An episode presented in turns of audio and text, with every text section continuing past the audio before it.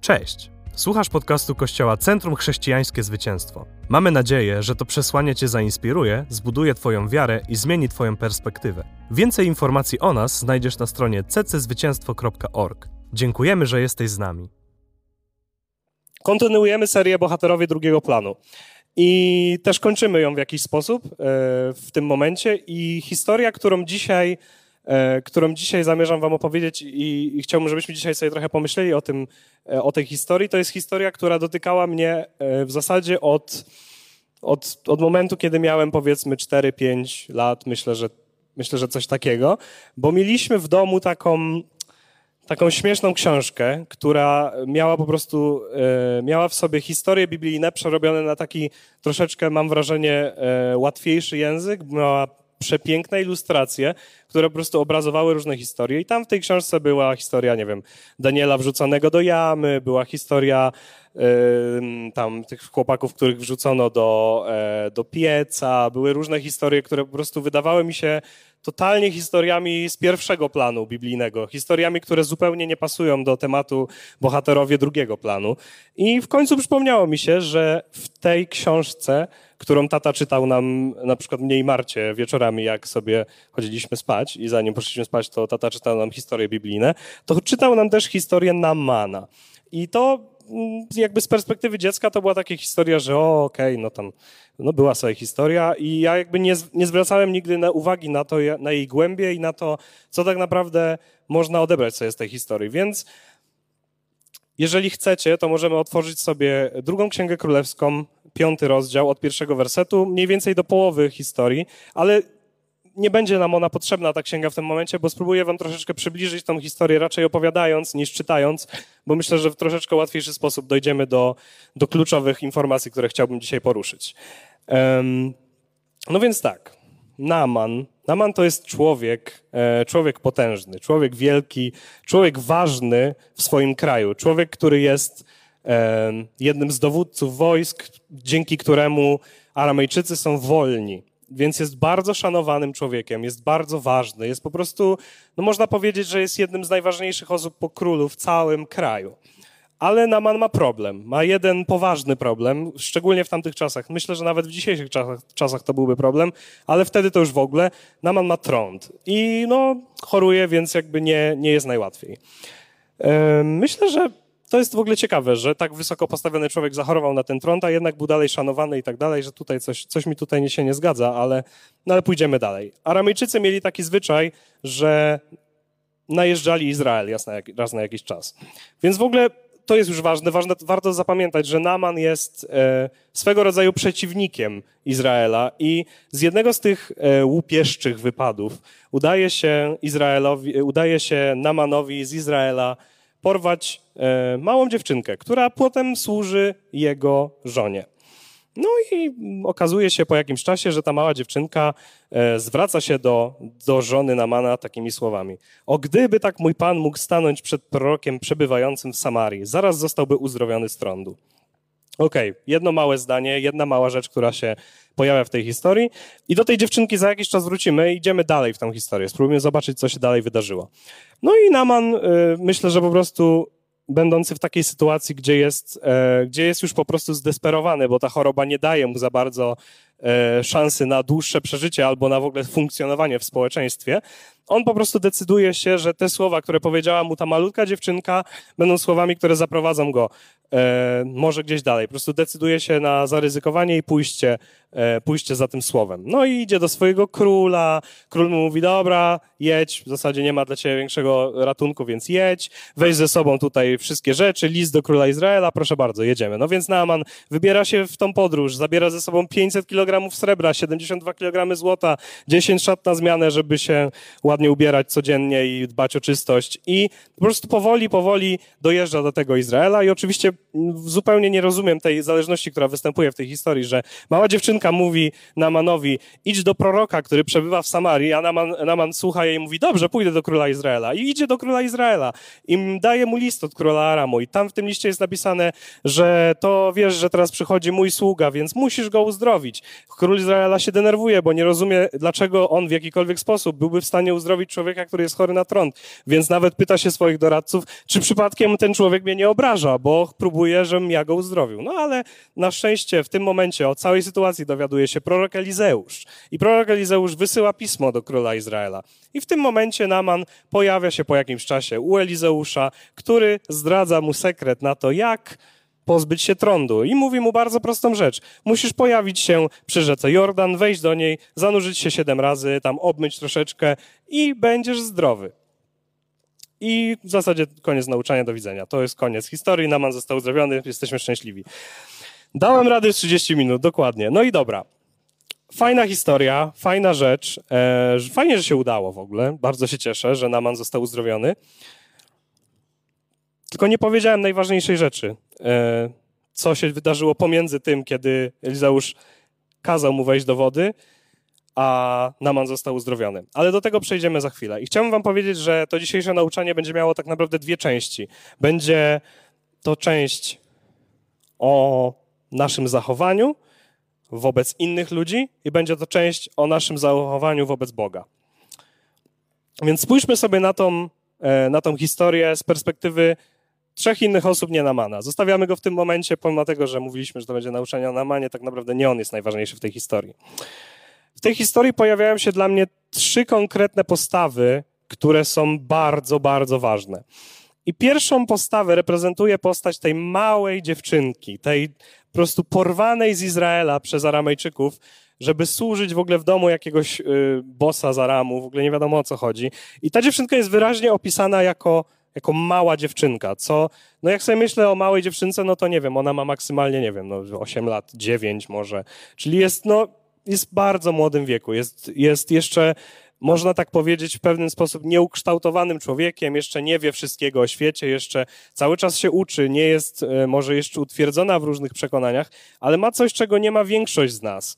I mówię to również do siebie i do nas wszystkich. Ona ma tak zwaną dziecięcą wiarę. I ona ma to coś, co, po, co jakby pomimo tego, że jest w niewoli, pomimo tego, że nie jest w swoim domu, pomimo młodego wieku, nie wiem, tych załóżmy sobie 8 lat, czyli po prostu wieku, w którym jeżeli ktoś zabrałby ośmioletnie dziecko od rodziców, to myślę, że ono nie byłoby szczęśliwe i nie byłoby zadowolone, że musi żyć w innym domu i jeszcze służyć jakimś dziwnym ludziom nie ze swojego kraju.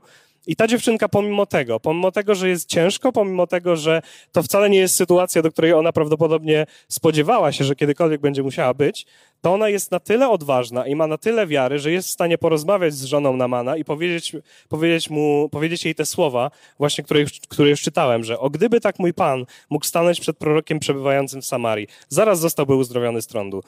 No i to jest po prostu, puh, to jest niesamowite, że to małe dziecko jest w stanie przyjść po prostu do swojej pani tak naprawdę, do kogoś, kto nią rządzi i powiedzieć jej, no wiesz, no ja znam rozwiązanie na twój problem, kobieto, ja znam rozwiązanie. Pomimo tego, że mam 8 lat, ja znam rozwiązanie i ja wiem, kim jest mój Bóg.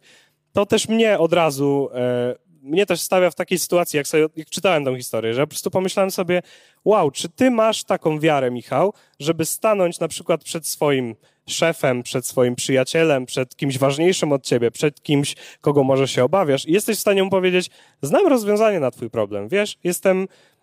Ja mam takiego Boga, wiesz, znasz go? Nie wiem, może go nie znasz, nie ci o nim popowiem. Zastanawiam się za każdym razem, czy byłbym w stanie w takiej sytuacji, gdzie po prostu jestem w miejscu, w którym nigdy w życiu nie chciałbym się znaleźć, czy byłbym w stanie tak naprawdę mojemu wrogowi błogosławić i opowiedzieć mu o Bogu, który, e, który może zmienić jego życie. Więc to jest tak naprawdę pierwszy punkt, że ta dziewczynka ma dziecięcą wiarę, pomimo tego, że jest dzieckiem, to ona po prostu ją ma. To ona ma tą wiarę, o której później czytamy wiele razy w Biblii. Że sami to wiecie, jak byliśmy dziećmi, to byliśmy w stanie uwierzyć we wszystko. Jeżeli powiedział nam to na przykład rodzic, albo powiedział nam. Więc tak naprawdę tutaj trzeba pochwalić rodziców tej dziewczynki, którzy w taki sposób ją wychowali, że, to, że ta dziewczynka. Czyli jednak patrzcie, wychowanie ma znaczenie. Szkoła tylko nie wychowuje, tylko jednak też rodzice. I. E, dla wszystkich rodziców taka sugestia. Ale yy...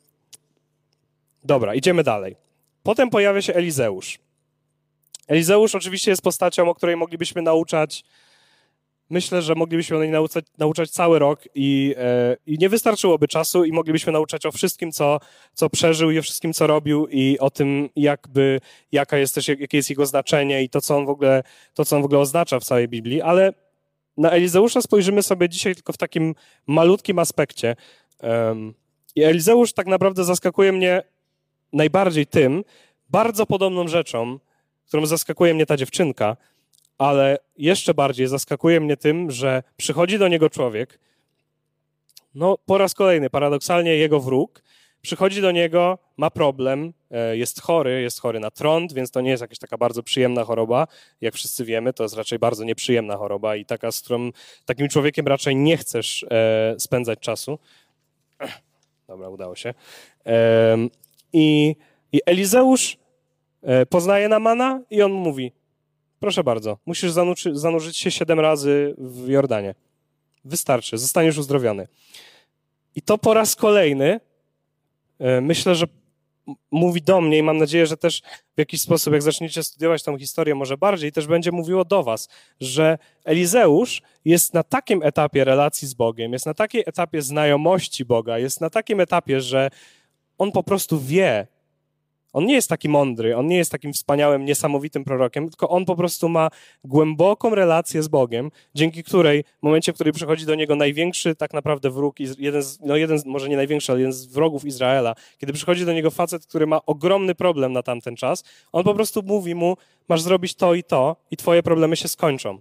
I mnie stawia to w post- mnie to jakby pokazuje, że jest jeszcze bardzo dużo dla nas wszystkich w, e, tak zwanym poznaniu Boga. Że jest jeszcze dla nas wszystkich taka droga do przejścia, że ja jestem tutaj w tym miejscu i może przyjdzie do mnie dzisiaj mój kolega i powie mi, wiesz co, jestem chory. A ja mu powiem, pomodlę się o ciebie. I okej. Okay. I, I wierzę w to, że za każdym razem to będzie działało i wierzę w to, że Bóg ma moc, żeby uzdrawiać. Ale dla mnie niesamowite jest to, bo to oczywiście nie chodzi o to, że twoje uzdrowienie przyjdzie przez zanurzenie się w Jordanie, czy twoje e, uzdrowienie przyjdzie przez to, że pomarze cię błotem na oczach, czy, czy cokolwiek. To nie chodzi o sposób, tylko chodzi o to, że ten człowiek wie, co ma zrobić i ma wiarę w to. I dla mnie postawa Elizeusza jest niesamowita i to jest postawa, która zachęca mnie do tego, żeby żeby znajdować się jeszcze bliżej Boga, żeby znajdować się jeszcze kawałek bliżej Boga, żeby poznawać Go coraz bardziej, bo to jest ta postawa, która może uratować życie ludziom wokół ciebie, bo to jest, i to nie chodzi tylko o chorobę, ale to chodzi o to, że przyjdzie do ciebie człowiek z problemami psychicznymi, przyjdzie do ciebie człowiek z problemami każdego rodzaju, i ty po prostu dzięki temu, że znasz Boga, że znasz Jego serce, będziesz wiedział, jak zaopiekować się tym człowiekiem, jak mu pomóc i tak dalej, i tak dalej. Więc to jest kolejna rzecz, która bardzo, bardzo myślę, że stawia przed nami wyzwanie w tej historii do tego, jak powinniśmy e, zachowywać się w naszym życiu. I potem na koniec jest jeszcze trzecia postawa, która im dłużej o niej myślę, wydaje mi się jeszcze ważniejsza, chociaż tak naprawdę napisałem o niej sobie dzisiaj tylko jedno zdanie. Ale tu chodzi o wszystkich e, su, sługów, tak się, su, su, sługi, su, sługów się nie mówi, faktycznie, no dobra, błąd językowy się pojawił, o wszystkie sługi e, Namana. I oni e, w momencie, w którym Elizeusz mówi Namanowi, że zanurz się w tym Jordanie, będzie wszystko dobrze, to Naman oczywiście się obrusza, mówi, że nie ma to najmniejszego sensu, że on sobie wyobrażał inaczej i że nie, do widzenia.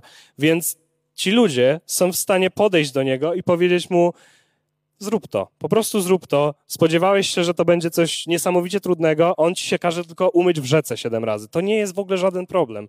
Więc po prostu zrób to. I, i okej, okay, on po prostu, oni po prostu go przekonują, ale oni umieją go zachęcić. I dla mnie to też jest, może to jest daleko idący wniosek i może to jest daleko idąca e, paralela z tym, ale wydaje mi się, że jeżeli my jako chrześcijanie, jeżeli ja jako chrześcijanin, jeżeli ja, ja jako część Kościoła, jeżeli ja jako część grupy domowej, jeżeli ja jako ciało Chrystusa będę w stanie mieć postawę, w którym umiem zachęcić kogoś do czegoś dobrego, będę w stanie podejść do człowieka i widzieć, że jemu się coś kompletnie nie podoba, ale będę umiał go zachęcić, to jest to moja rola może być kluczowa na przykład w nawróceniu tej osoby, to moja rola może być kluczowa w tym. Ja wiadomo, nie chodzi o to, żebyśmy byli wyniesieni na ołtarze i, i tego typu rzeczy, ale chodzi o to, żebyśmy żebyśmy umieli, dzięki tym dwóm rzeczom, o których mówiłem wcześniej, żebyśmy umieli też to, tutaj robię, to jest troszkę w nawiasie, ale chodzi mi o to, żebyśmy umieli to sprzedać temu człowiekowi, tak? Nie chodzi o to, że teraz będę chodził i sprzedawał ludziom Ewangelię i mówił, jaki to jest niesamowity Bóg i jaki to jest po prostu świetna oferta dla ciebie i dla twojego życia, chociaż jest, ale chodzi o to, żeby umieć ze swoim przyjacielem, ale też ze swoim wrogiem rozmawiać w taki sposób, żeby zachęcać go do dobrego. No i okej, okay, to są te trzy postawy, które dla mnie są kluczowe i to są te postawy, które po prostu jak sobie o tym pomyślałem, jakbyśmy my wszyscy w kościele na przykład umieli wypełniać te trzy postawy cały czas. Czyli mielibyśmy odwagę i dziecięcą wiarę, mielibyśmy na tyle mocną relację z Bogiem, na tyle mocne poznanie Boga, że bylibyśmy w stanie odpowiadać na każdą, nawet najtrudniejszą potrzebę każdego człowieka. I jeszcze do tego mielibyśmy postawę sług, e, sług mm, na mana, żebyśmy byli w stanie jeszcze do tego człowieka zachęcić i bylibyśmy jeszcze w stanie powiedzieć mu o tym i pokazać mu, że ta droga to jest dobra droga, to wyobraźmy sobie to, w jakim miejscu Kościół znajdowałby się teraz. Pomyślmy sobie, nawet nie, nie myślmy w globalnej, e, w globalnej takiej e, skali, nawet nie myślmy w skali miasta, nie myślmy w skali tego kościoła, pomyślmy w skali ja, ja Michał, ja każda osoba, która tutaj siedzi. Jeżeli ja byłbym w stanie dzięki Bożej pomocy robić to wszystko, dzięki temu, że znam Boga tak dobrze, że po prostu poświęcam swoje życie temu Bogu, byłbym w stanie robić to wszystko, to ja chciałbym zadać sobie pytanie, gdzie ja bym dzisiaj był i co by się dzisiaj działo dzięki, dzięki temu, co mam. To nie chodzi o to, że ja teraz będę dążył do tego, żeby stać się najwspanialszym człowiekiem na świecie, przez którego przychodzi jedyne, najwspanialsze poznanie i jedyna Boża moc. Chodzi o to, że na świecie są ludzie, którzy jeszcze nie znają Chrystusa. Na świecie są ludzie, którzy nawet nie chcą go poznać. Ale wierzę w to, że jeżeli zainspirujemy się tą historią Namana i będziemy powoli, krok po kroku dążyć do tego, to jesteśmy w stanie dotrzeć do tych ludzi. Nikt nie każe ci docierać do 150 tysięcy ludzi. Każdy jeden kolejny to jest największe święto w niebie. Każdy jeden kolejny, który nie pójdzie do piekła, to jest wielka radość dla Boga i to jest tak naprawdę zastanów się nad tym po prostu. Ja też się nad tym zastanawiam. Ile ludzi wokół mnie w tym czasie tak naprawdę potrzebuje tego wszystkiego, o czym teraz powiedziałem? Ile ludzi potrzebuje zachęty? Ile ludzi potrzebuje tego, żeby ktoś w miłości, ale odważnie powiedział im pewne rzeczy? Ile ludzi potrzebuje tego, żeby powiedzieć im, jak rozwiązać ich problemy? To jest z jednej strony tak proste, a z drugiej strony tak trudne. I to nie jest też tak, że ja teraz mówię sobie, okej, okay, przeczytałem historię Namana, już umiem wszystko, e, teraz, Panie Boże, będę po prostu chodził od człowieka do człowieka i mówił mu, jakie ma problem. To nie będzie tak. Ale myślę, że ta historia wyraźnie zachęca nas do tego, żebyśmy powoli wchodzili w takie szaty po prostu człowieka, który jest w idealny sposób taki, jak Bóg tego chce. I to są postawy, które będą przybliżały nas do tego, jak Bóg chce, żebyśmy żyli na tym świecie. Bo tak naprawdę krótko tutaj będziemy i trochę szkoda, żeby zmarnować ten czas na bycie takim człowiekiem, który, no, no jestem sobie z tym Panem Bogiem, ale, no ale trochę, trochę, trochę się boję w sumie, trochę mi wstyd, trochę szkoda powiedzieć szefowi w pracy. I wiecie, ja mówię, ja też to, tak jak bardzo często zauważyłem to, że jak mówię nauczania, to mówię je też do siebie. Nie wiem, czy to dobrze, czy źle, potem będę, no, cieszę się pastorze, to, to mi ułatwia sprawę, ale, ale to jest po prostu taki, to jest taka postawa i, ta, i te trzy rzeczy po prostu tak wyraźnie mówią do mnie, że jest o tyle więcej, Michał, jest o tyle więcej, co mógłbyś zrobić, a czasem wydaje mi się, że o, już tak świetnie dużo robię. I tutaj wydaje mi się, że to jest jeszcze kluczowa rzecz, która teraz tak naprawdę przyszła mi do głowy, że czasem wydaje nam się, i to jest moje doświadczenie tego, e, tego dziwnego sezonu koronawirusa, że Czasem wydaje nam się, że o, jak my dużo robimy dla Pana Boga, o, jak my dużo robimy, jak my służymy, jak my się po prostu robimy szalone rzeczy, jak my się modlimy, jak my po prostu w tym domu skaczemy w tym uwielbieniu, jak my po prostu robimy wszystko, co się da, żeby tylko nie mieć z Nim relacji, ale żeby dla Niego robić. I to jest, uu, to jest powiem wam szczerze, to jest najtrudniejsza, najtrudniejsza obserwacja, jaką mam z tego czasu i to jest najtrudniejsza, myślę, wiadomość, jaką w ogóle kiedykolwiek w swojej, w swojej głowie tak naprawdę usłyszałem po tym czasie, że po prostu, wiesz Michał, zastanów się nad tym, czy ty dla mnie tylko robisz, czy ty chcesz mnie znać.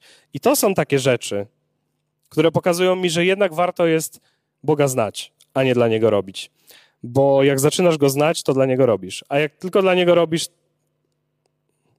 to odsyłam do Ewangelii Mateusza. Znaleźć sobie taki trudny werset, ale nie powiem wam, gdzie on jest. Musicie trochę poszukać, poszperać. E, to nie dlatego, że nie pamiętam. E. Okay. Czyli to jest ta część tego, jak wypełniać Boży plan i jak wypełniać Bożą wolę dla tego świata i dla tego kościoła i dla naszego życia. Teraz przychodzi czas no, według mojego zegarka to jest tylko 10 minut jeszcze, no ale dobra, spróbujemy. Teraz przychodzi czas na Namana. Na człowieka, który jest w nim coś specjalnego. I coś, co mnie bardzo w ogóle zastanawia, coś, co mnie dziwi i, i, i w ogóle dlaczego tak jest. Coś z tym Namanem jest nie tak, ale, ale jest taka kluczowa rzecz z Namanem, że Naman w desperacji decyduje się, żeby pojechać do tego, do tego proroka, żeby po prostu no, zrobić to, pomimo tego, że no, powiedziała mu to tam powiedzmy ośmioletnia dziewczynka, żeby pójść po prostu do, e, no po prostu chwyta się prawdopodobnie już każdej deski ratunku i on i on wyrusza e, na suchego przestwór oceanu, jedzie, jedzie, jedzie i tam dojeżdża sobie do tego, do tego, do tego Elizeusza. On mu mówi, kolego, nie ma problemu, uzdrowienie przyjdzie, jak się zanurzysz siedem razy, siedem razy w, no, w Jordanie. No i uwaga teraz. I tutaj pojawia się Naman w jedenastym wersecie piątego rozdziału drugiej Księgi Królewskiej. Lecz Naman rozgniewał się i odjechał. Powiedział, w ogóle nieźle, co nie? Że pojechał, pojechał do typa i on mu mówi, no będziesz zdrowy, jak się zanurzysz, a on się rozgniewał i odjechał, więc to jest w ogóle, to jest ciekawy w ogóle człowiek, naprawdę. E, I tutaj padają dwa kluczowe słowa, które pojawiały się w życiu każdego z nas. Podejrzewam, ile, jak ja, to, tak, właśnie taki, to, to, jest, to jest, że dużo. E, że w życiu każdego z nas pojawia się to, pojawiają się te dwa słowa. Podejrzewam, że pojawiły się w moim życiu już z miliard razy. I to są dwa słowa. Myślałem sobie. Ja mówię. Bawi mnie to strasznie, że Naman tak ma, ale no, my też tak mamy. I tutaj, jest, I tutaj Naman mówi, myślałem sobie, na pewno wyjdzie, stanie, wezwie imienia Pana, swojego Boga, przesunie dłonią na chorym miejscu i usunie trąd. Co rzeki Damaszku, Abana i tak? Abana i Parpar nie są lepsze niż wszystkie wody Izraela. Czy nie mogę wykąpać się w nich i być czysty? Odwrócił się więc i odjechał zagniewany. Absurd. Ale... Yy o co w ogóle chodzi temu człowiekowi. I o co tak naprawdę chodzi nam w tym życiu, w którym teraz sobie jesteśmy, w tym miejscu, w którym jesteśmy aktualnie w życiu. Bo Naman tak naprawdę w tym jednym fragmencie, tymi dwoma słowami, tym później wywodem na temat tego, co on sobie myślał, reprezentuje moim zdaniem każdego z nas na przestrzeni całego naszego życia przez bardzo, bardzo wiele razy. Naman Naman ma wyraźną okazję, wyraźną okazję, wyraźną szansę na to, żeby zostać uzdrowiony. Ma szansę na to, żeby pozbyć się choroby, która w tamtym czasie jest praktycznie niepozbywalna. Nawet w Ewangelii Łukasza w czwartym rozdziale, 27 wersecie jest powiedziane, że e, Jezus o tym mówi do, do Izraelitów, że wielu było chorych na trąd, ale tylko Naman został uzdrowiony. To też e, myślę, że to był taki, jak wczoraj rozmawiałem o tym z moim tatą, to on wyraził się tutaj w specyficzny sposób, ale myślę, że po prostu ja pokażę to w taki sposób, że to był taki trochę kop w tyłek dla Izraelitów wtedy, że patrzcie, patrzcie, przyjechał chłop niewierzący i on został uzdrowiony, a wszyscy inni wierzący nie zostali. Ale wróćmy na ten moment do Namana. I Naman jest w tym momencie, gdzie on wszystko ma na talerzu. On wszystko może zrobić. On jest w miejscu, gdzie wystarczy się wykąpać siedem razy. Ja wiem, że dla niektórych to nie jest przyjemne, ale siedem razy wykąpiesz się w rzece i będziesz zdrowy, człowieku. I Naman jednak przychodzi po prostu do tej sytuacji z myślą, no ja myślałem, że to będzie inaczej. Ja myślałem, że on przyjdzie, dotknie mojej rany, wezwie swojego Boga i ja będę zdrowy. No i powiem ci coś szczerze. I zastanowiłem się też nad swoją psychiką i nad swoim myśleniem w tych kwestiach. I zastanawiam się nad tym cały czas. Ile rzeczy mamy w życiu, ile problemów jest w naszym życiu, dla których Pan Bóg ma rozwiązanie podstawione na talerzu, a do ilu z nich my przychodzimy z podejściem, no bo ja myślałem, że to będzie inaczej. No bo ja myślałem, że to będzie łatwo. No bo ja myślałem, że on będzie robił tak wspaniale, że, że to będzie spektakularne. Bo ja myślałem. Ja, ja rozumiem, że myślałeś. Ja też myślałem. Tylko, że tylko, że potem powiem wam szczerze, że nie przeczytałem dzisiaj e, dalszej części tej historii z Namanem związanej, bo tam jest jeszcze cała historia o Gehazim, który, bo Naman oczywiście jak zostaje uzdrowiony, proponuje temu Elizeuszowi, że tak powiem, yy, wszelkie kosztowności i tego typu rzeczy, żeby podziękować. No ale oczywiście Elizeusz nie chce, no więc Naman odjeżdża, ale wtedy Gehazi, uwaga, pomyślał i pojechał za Namanem, wziął sobie yy, takie różne tam E, kosztowności, trochę tego złota, srebra, różne szaty, było super. Wrócił do domu i e, koniec końców Gehazi został obłożony tym trądem, który, który był na Namanie. Bo Elizeusz, kiedy się o tym dowiedział, tak naprawdę powiedział mu, ty i wszystkie następne pokolenia twoje, to niestety będą miały problem z trądem. I ja chciałbym ci powiedzieć, że kiedy notowałem sobie rzeczy do tego nauczania, kiedy jeszcze nie wiedziałem do końca, czy będę mówił też, też o Gehazim, to zanotowałem sobie taki pierwszy podpunkt, że napisałem sobie Gehazi i jaki jest wniosek z postaci Gehaziego i ten wniosek był nie myśl. I teraz widzę, że jednak to było ważne, żeby przeczytać historię Gehaziego, bo Gehazi pomyślał sobie, że będzie fajnie, jak ja troszkę tych kosztowności sobie wezmę i będę troszkę bogatszy. I będę troszkę złota miał. I potem został obłożony trądem. I on, on nie wiedział, że tak będzie, tak? On myślał, że jakoś się z tego chłop wywinie. On w ogóle na przestrzeni całej tej historii jest trochę takim szemranym typem, ale koniec końców, oj naprawdę, weźcie sobie to, zobaczcie, to jest bardzo dziwna, bardzo dziwna persona. I wracając do Namana, to jest tak, że Naman reprezentuje nas, tak jak już mówiłem, i Naman reprezentuje nasze postawy. Naman reprezentuje to, czego tak naprawdę najbardziej e, nie chcielibyśmy mieć w swoim życiu.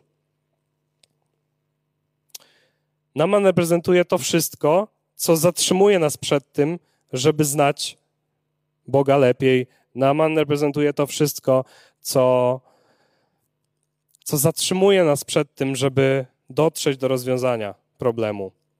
Bo kiedy jesteśmy przed Bogiem i mówimy Mu na przykład, Boże, wierzę w to, że przyjdziesz z uzdrowieniem do mojego życia w spektakularny sposób. Wierzę w to, Panie, że uzdrowisz moje chore oczy i będę widział dobrze bez okularów.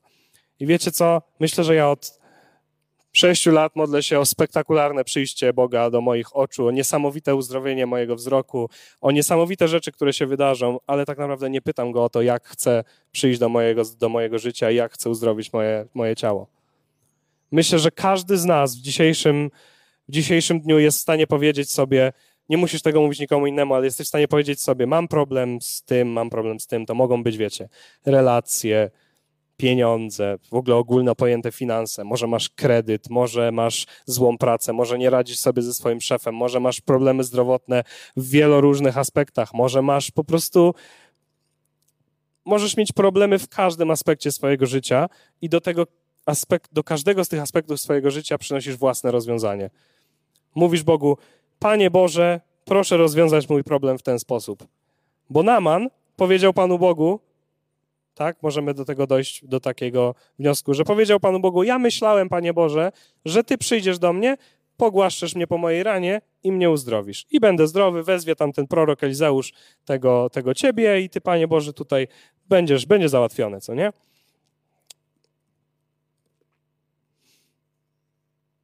No, czasem Boże rozwiązanie nie jest takie proste. Czasem Boże rozwiązanie nie przychodzi w taki sposób, żeby, że przychodzisz do Pana Boga, mówisz mu, jak chcesz, żeby to było rozwiązane i on to rozwiązuje tak, jak ty chcesz. Bóg chce dla nas uzdrowienia i Bóg chce dla nas dobrych rzeczy. Bóg chce dla nas jak najlepiej. Ale Bóg też chce, żebyśmy się czegoś w życiu nauczyli. Bóg nie chce, żebyśmy przychodzili i dostawali po prostu, wiecie, Bóg jest dobry, Bóg jest niesamowity, Bóg jest wspaniały, ale nie możesz po prostu traktować Boga jak automatu na kole. Nie możesz tego robić, bo to, to nie działa w ten sposób. Bóg jest Bóg jest, Bóg jest Bogiem. Bóg nie jest automatem, który jak trochę mocniej kopniesz, to wypadnie puszka. I wydaje mi się, że dzisiaj dla każdego z nas w życiu i myślę, że przez ten czas tych tak naprawdę paru miesięcy troszeczkę takiego swego rodzaju zawieszenia całego życia, takiego czasu, kiedy podejrzewam, że wy wszyscy mieliście jakieś problemy w tym czasie, różnego rodzaju, tak? Nie wiem, z pracą, z nie wiem, no masz na przykład z relacjami, że nagle znaleźliście się z całą rodziną w domu i musieliście sobie jakoś poradzić, ja rozumiem o co chodzi. E, może na przykład okazało się, że że zawsze robiłeś dla Pana Boga, ale nigdy go nie znałeś, tak jak trochę ja zacząłem czuć w tym czasie. Może, może jest tak, że po prostu ten czas pokazał ci, że, że masz pewne problemy. Może miałeś problemy zdrowotne w tym czasie, to też przecież jest możliwe. I moim zdaniem, ale nie tak naprawdę moim, tylko zdaniem Pana Boga, którego wszyscy tak bardzo kochamy, i Jego pomysłem na dzisiejszy dzień i na każdy dzień Twojego życia jest to, żebyś to zostawił. Żebyś odebrał od Niego to, jakie On ma rozwiązanie na Twój problem. Że może dzisiaj jest dzień, że musisz wejść do tego Jordanu, zanurzyć się siedem razy i wyjść i będziesz zdrowy. Tylko, że to nie będzie znaczyło dla ciebie, żeby pójść teraz do najbliższej rzeki i zanurzyć się tam siedem razy i będziesz zdrowy. Tylko to będzie znaczyło dokładnie to, co Bóg chce, żeby się w tobie zdarzyło. To będzie ta sytuacja, która jest dla ciebie. Ja nie wiem teraz, jakie jest rozwiązanie problemu na przykład kogoś tutaj. Nie wiem, ja, ja nie jestem w tym momencie, nie jestem w tym momencie na poziomie Elizeusza, żeby podejść do ciebie i powiedzieć ci, zrób to i będzie dobrze ale wierzę, że dzisiaj jest dzień, żeby zostawić to wszystko, co nas zatrzymuje przed tym, żeby znać Boga lepiej. Wierzę, że dzisiaj jest dzień, tak jak już mówiłem, żeby po prostu znaleźć ten swój Jordan i się w nim zanurzyć, żeby wejść głębiej w relację z Bogiem, żeby te wszystkie rzeczy, z którymi się zmagamy, po prostu zostały za nami, żebyśmy pokonali je wraz z Bogiem i żebyśmy poszli dalej w to miejsce, w to miejsce, gdzie Bóg czeka na nas z rozwiązaniem.